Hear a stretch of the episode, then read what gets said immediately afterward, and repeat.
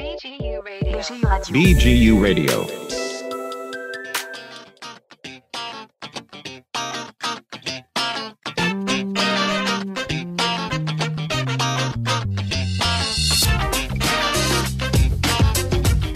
ברוכים הבאים לעוד תוכנית נפלאה של רדיו BGU, והפעם אה, בעקבות הפודקאסט המוצלח הקודם, כשרופאים פוגשים מהנדסים, אנחנו רצינו לעשות איזשהו פולו-אפ על האירוע שהיה.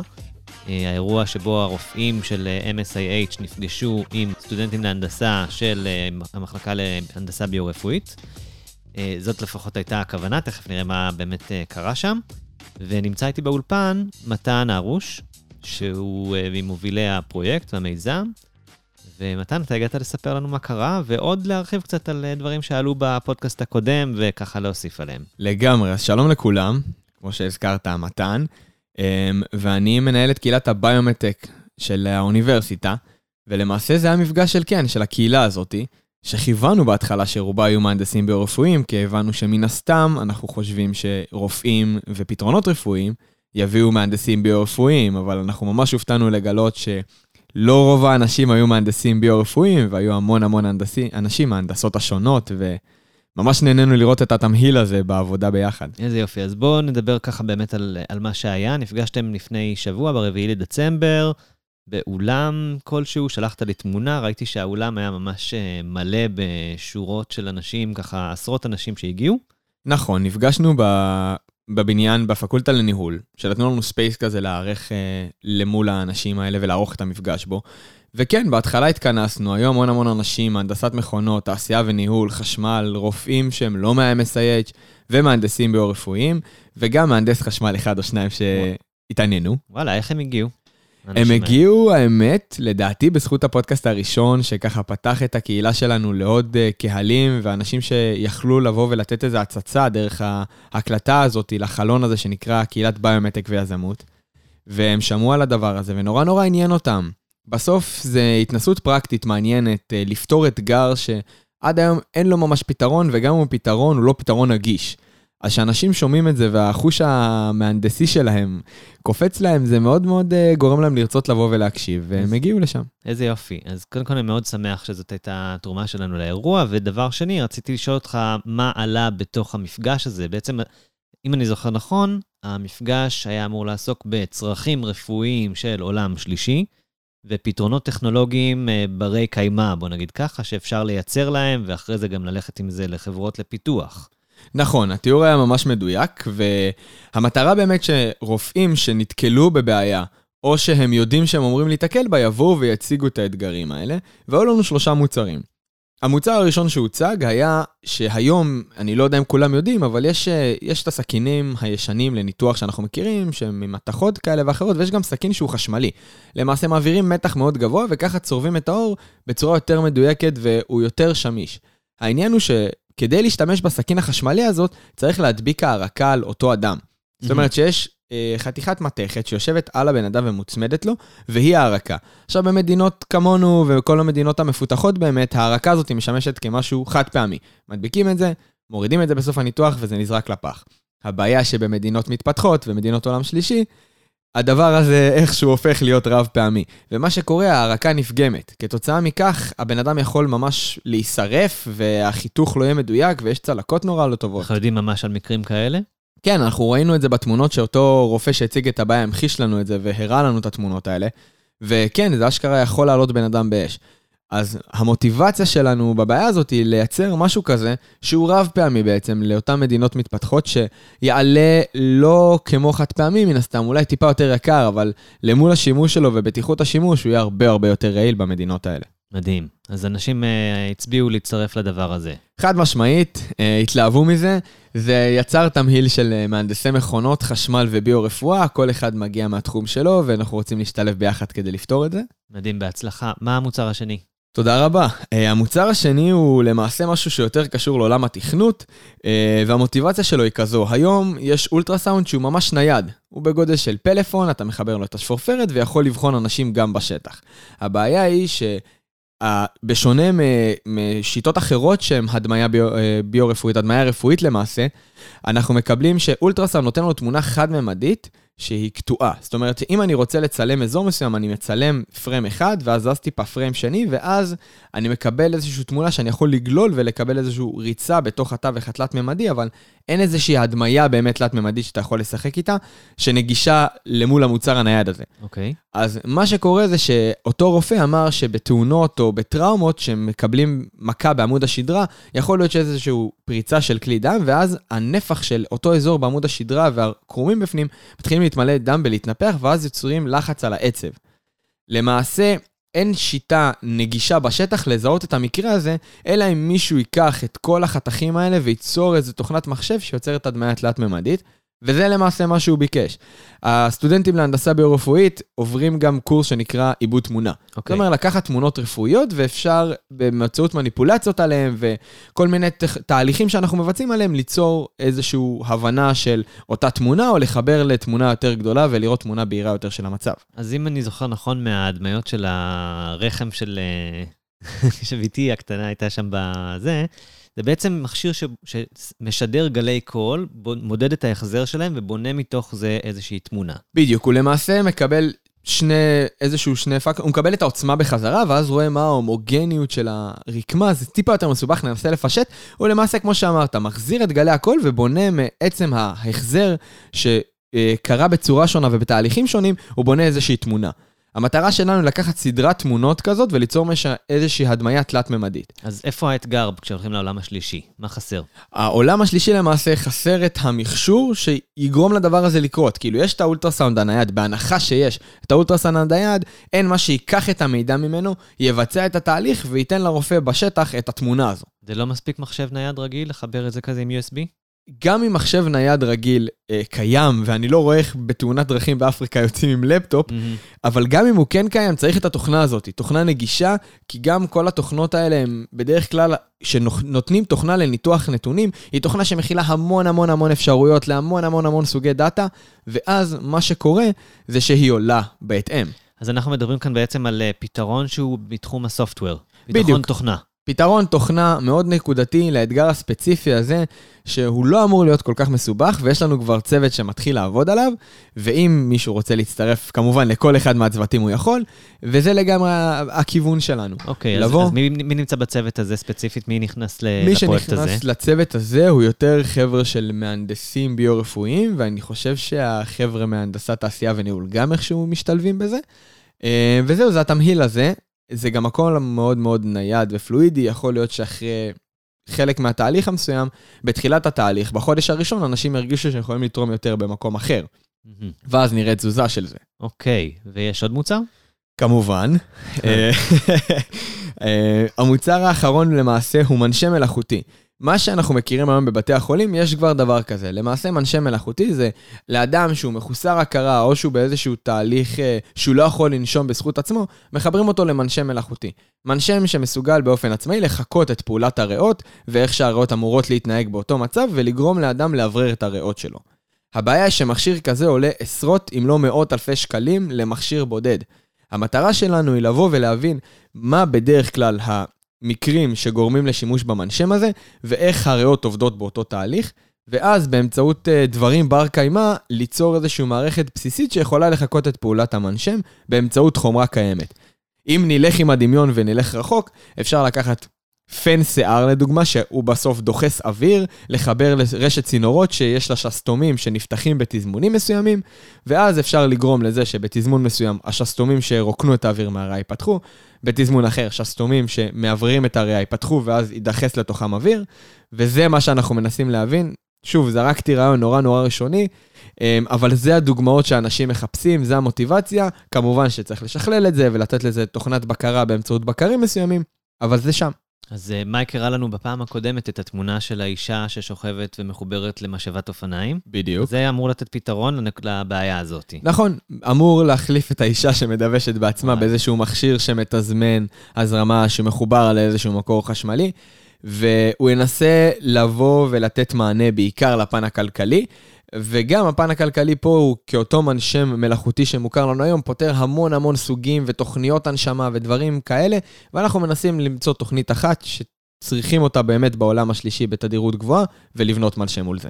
אוקיי, אז בהצלחה קודם כל לכל הצוותים. מההיכרות שלך עם הפרויקט הזה ועם איך שזה עובד, מה צפוי להם, מה השלבים שצפויים להם עכשיו? בחרו, הצטוותו לפרויקטים, מה הולך לקרות איתם עכשיו? אז השלב שבאמת הוא השלב שאנחנו לא מתערבים בו, אבל הוא הכי מהותי, זה הישיבות של אותם צוותים. אנחנו מהצד שלנו מאפשרים להם, לתת להם spacing, בעצם מקום מסוים, וכל מה שעוטף אותם, אם זה לוח, אם זה מקרן, מחשבים, חדר, כל מה שהם צריכים למעשה כדי שיהיה להם נוח לעבוד, ואז הם עובדים. בתקופת העבודה הזאת הם אמורים לבוא וליצור איזשהו סקר שוק למול האב טיפוס שהם רוצים להציע, אם הדבר הזה קיים כבר, איך אנחנו יכולים לבנות אותו ואיך הוא יכול לעזור. בשלב הזה, אחרי התקופה הזאת, אנחנו נפגשים לעוד מפגש, שבו יש פאנל שופטים, שלמעשה בא ודן בפתרון שהם הציעו. ויכול להיות שיפסלו להם את הפתרון? אמ, אם הפתרון ואם הצוות לא עבד כמו שצריך ולא נפגש והפתרון הוא מאוד מאוד רדוד והוא לא יכול לעבור למצב של בנייה, כן, אבל זה מקרה מאוד נדיר. בגלל שאותם אנשים עושים את זה באמת מהלב שלהם ובאמת רואים שאפשר לתת להם את ההזדמנות, הם כן באים ומשקיעים. אבל אנחנו משתמשים בדבר הזה יותר tuning, אתה יודע, לאיזון של תבדקו פה, אולי את זה צריך להחליף, אולי את זה צריך לשדרג, זה אולי לא יעבוד טוב, כל מיני נקודות כאלה במוצר שאפשר לשפר כדי שהוא באמת יגיע לדדליין, בסוף לקו הסופי, מוצר באמת יותר טוב. אוקיי, okay, עברתי את השיפוט, ומה קורה אז? מה שקורה עכשיו זה, אוקיי, תגיד לנו מה אתה צריך כדי לבנות את זה. אנחנו נותנים להם איזשהו פרק זמן מסוים לבוא ולהגיד מה הם צריכים, מה החומרים שהם צריכים למעשה לבוא ולבנות איתם את המוצר, ומה הם צריכים לרכוש. ואז אנחנו באים, ובאירוע השלישי הם צריכים להעביר לנו את הרשימה הזאת, אנחנו נותנים להם את התקציב בהתאם ומתקצבים את המוצר לפי זה, ואז המפגש השלישי הוא מפגש החגיגה, השיא, הכיף, איך שלא נגדיר את זה. שמור לי מקום. באהבה גדולה. זה המפגש שבעצם אנחנו באים ובונים את הדברים. אנחנו שוב נותנים להם מרחב, את כל, ש... את כל החומרים שהם קנו, שמים להם על השולחן, מביאים להם אוכל, פיצות כזה באמצע הערב, לעורר את ה... את התיאבון ואת הרצון שלנו לבנות, ויושבים ולא יוצאים מהחדר עד שיש את ה prototype. או לפחות 80% ממנו, משהו מסוים, ואז עוד תקופה לבוא ולעבד אותו, להכין מצגת על מה שבנינו, ואז יש מפגש מסכם, בו הם מציגים את זה למול האנשים שמתעניינים, או הרופאים שבאמת ייקחו את זה הלאה. אמ, ומראים להם את המוצר שהם פיתחו בעבורם. ואז הם הולכים לפיצ'ים בחברות, מה שדיברנו עליו בפעם הקודמת, אם המוצר בדיוק. באמת מוצלח, חברה יכולה לרכוש אותו והסטודנט עולה על דרך המלך. גם, ואו שהם רוצים להגיד, אני לא רוצה למכור את זה לחברה, אני רוצה לעשות את התהליך בעצמי, ואז יש כל מיני אנשים שבאים ורוצים באמת לתת מימון לסטארט-אפים, ושם זו הנקודת מפגש, אני חושב, הכי יפה והכי טובה שלהם, כי הם כבר הגיעו עם איזה מוצר מוגמר, הוא עדיין לא מלוטש סופית, אבל יש להם משהו והם מראים רצינות, ואז שם החיבורים קורים הרבה יותר טבעי ונכון. כן, ומי שירצה לשמוע סיפורי הצלחה לעניין הזה, מוזמן לחזור לפודקאסט הקודם שהקלטנו ולשמוע את הדוגמאות שם, גם על ה... אתגרים וגם על סיפורי הצלחה. לגמרי, ועוד עדכון שלא סיפרתי לך אפילו בינינו, וואו, וואו, סקופ. זה שאותו אדם שפיתח מוצר שנה שעברה, בא ואמר לנו שהם לוקחים את המוצר שלו, וברזילאי וסטאג'רית בברזילאי תבוא ותנסה להשתמש בו. וואו. אז אשכרה הוא נכנס לבית חולים עכשיו, הוא בדרך לעזור. איזה שווה. עם איזה מהמוצרים שם? זה עם ה vein finder. vein finder, מדהים, מדהים. אוקיי, תגיד רגע, אוקיי, אתה אומר אנחנו, ואנחנו ככה סיכמנו את ה... מפגש של המפגש של שבוע שעבר, את המפגש בין הרופאים והמהנדסים. כשאתה אומר אנחנו, אתה מתכוון לקהילה של הביומד-טק, ועל זה אולי הייתי רוצה שתרחיב טיפה. מה זה הקהילה הזאת, על מה מדובר? אמרת על זה בשתי שורות בפודקאסט הקודם. קח את הבמה לספר לנו על זה. אז כן, אתה צודק לגמרי, אה, אנחנו הכנסנו אתכם לאיזה משהו מאוד מאוד אה, אה, חלקי ושנותן תמונה בעצם העשייה הגדולה ש... והאנחנו הזה שנקרא קהילת ביומטק של בן גוריון. אז הקהילה היא למעשה גוף ש... סטודנטיאלי, שבא ולוקח אנשים עם חיבה למקצוע ביו-רפואה, פשן לעולם התעשייה והיזמות, ומחבר אותם למול איזושהי אה, תוכנית עבודה שמכילה הרצאות, פגישות עם אנשים מהתעשייה, סיורים במקומות העבודה, וגם מה שדיברנו על זה שאנחנו נותנים התנסות hands-on בפיתוח מכשיר רפואי לכל בן אדם שמעוניין ולכל סטודנט באוניברסיטה שרוצה להשתלב בזה. Mm-hmm. אז מה שקורה למעשה זה שאותה קבוצת סטודנטים שנקראת קהילת ביומטק ויזמות נפגשת אחת לתקופה. בדרך כלל אנחנו נפגשים אחד לשבועיים, ויש חמישה עד ארבעה מפגשים בסמסטר, כדי לתת את תחילת הסמסטר וסוף הסמסטר אה, יותר נקי למעשה, שהסטודנט יוכל להיכנס לתוכו ולהתאפס על הסמסטר כמו שצריך, וגם לקראת תקופת המבחנים, שאם הוא פספס משהו, הוא יכול לבוא ולהתאזן. אז במרכז הסמסטר אנחנו מקיימים כמה מפגשים, שרוב המפגשים הם מפגשים של פגישה עם עולם התעשייה. לדוגמה, מנכ"לי חברות של התחום הביו-רפואי שבאים ומספרים לנו על המפעל שלהם, או על היוזמה שלהם ומה הם צריכים לעשות ואיזה מהנדסים הם מחפשים. מהמם. ועוד אנשים מתחום נגיד ההשמה וקורות החיים, שבאים ועושים איזה מיני סדנה כזאת של איך מהנדס ביו-רפואי צריך לבנות את הקורות חיים שלו, או בכלל, איך מהנדס שרוצה להגיע למשרה, בונה את הקורות חיים שלו נכון. ואנחנו מביאים גם הרצאות שיותר קשורות לתחום היזמות וההייטק. לדוגמה, איך אנחנו מקימים סטארט-אפ. איך אני בעולם הזה יכול לבוא ולהגיד, יש לי רעיון. איך אני יודע אם הביקוש הוא גדול מספיק, או אם קיים פתרון. סדנאות לכל המרכוז של הדבר הזה ואיזון שלו, ולהביא אותו בצורה יותר מהירה. וגם כל ההיבט של, אה, אנחנו לא מדברים עליו בדרך כלל בתחום ה... האוניברסיטה, עד שמגיעים לתעשייה ומכירים אותו, אבל כל הבירוקרטיה למעשה של פטנטים, איך, כן, למה. לדוגמה, סיימתי תואר ראשון בפרויקט במעבדה מסוימת. רכשתי ידע, אני יכול להשתמש בו, אני לא יכול להשתמש בו. אז כל השאלות האלה וכל הדיונים האלה מובאים אחד לשבועיים בדרך כלל בקהילה שלנו, במפגשים נושאיים כאלה ואחרים. אוקיי, הקהילה שלכם היא רק של מהנדסי ביו-רפואה, או שיש גם חברים אחרים ממחלקות אחרות? אז התשובה היא ממש לא, אנחנו גם לא מכוונים שזה יהיה לשם. המטרה היא שכל אדם עם פשן ל, ל, לעולם הרפואה או לעולם ההייטק הרפואי, שלאו דווקא בחר בלימודים של הנדסה ביו-רפואית, אבל מאוד מאוד רוצה לבוא ולתרום ולשנות את העולם בתחום הרפואי מוזמן. מכל הפקולטות להנדסה, מכל המחלקות, סליחה, להנדסה, וגם מהפקולטות השונות שמוזמנים. גם אם יש רופאים, שזה התשוקה שלהם, הם רופאים, אבל הם רוצים ומבינים איך הטכנולוגיה יכולה להשתלב בקליניקה שהם יעשו בהתמחות, או בכל מיני דברים כאלה ואחרים, הם מוזמנים לפגוש אנשים שחולקים למעשה את אותו הפשן של לבוא, ובזמן התואר האקדמי להכיר קצת ולהתנסות בעולם התעשייה, ולקבל איזושהי הצצה למה הולך לקרות כשמסיימים את התואר.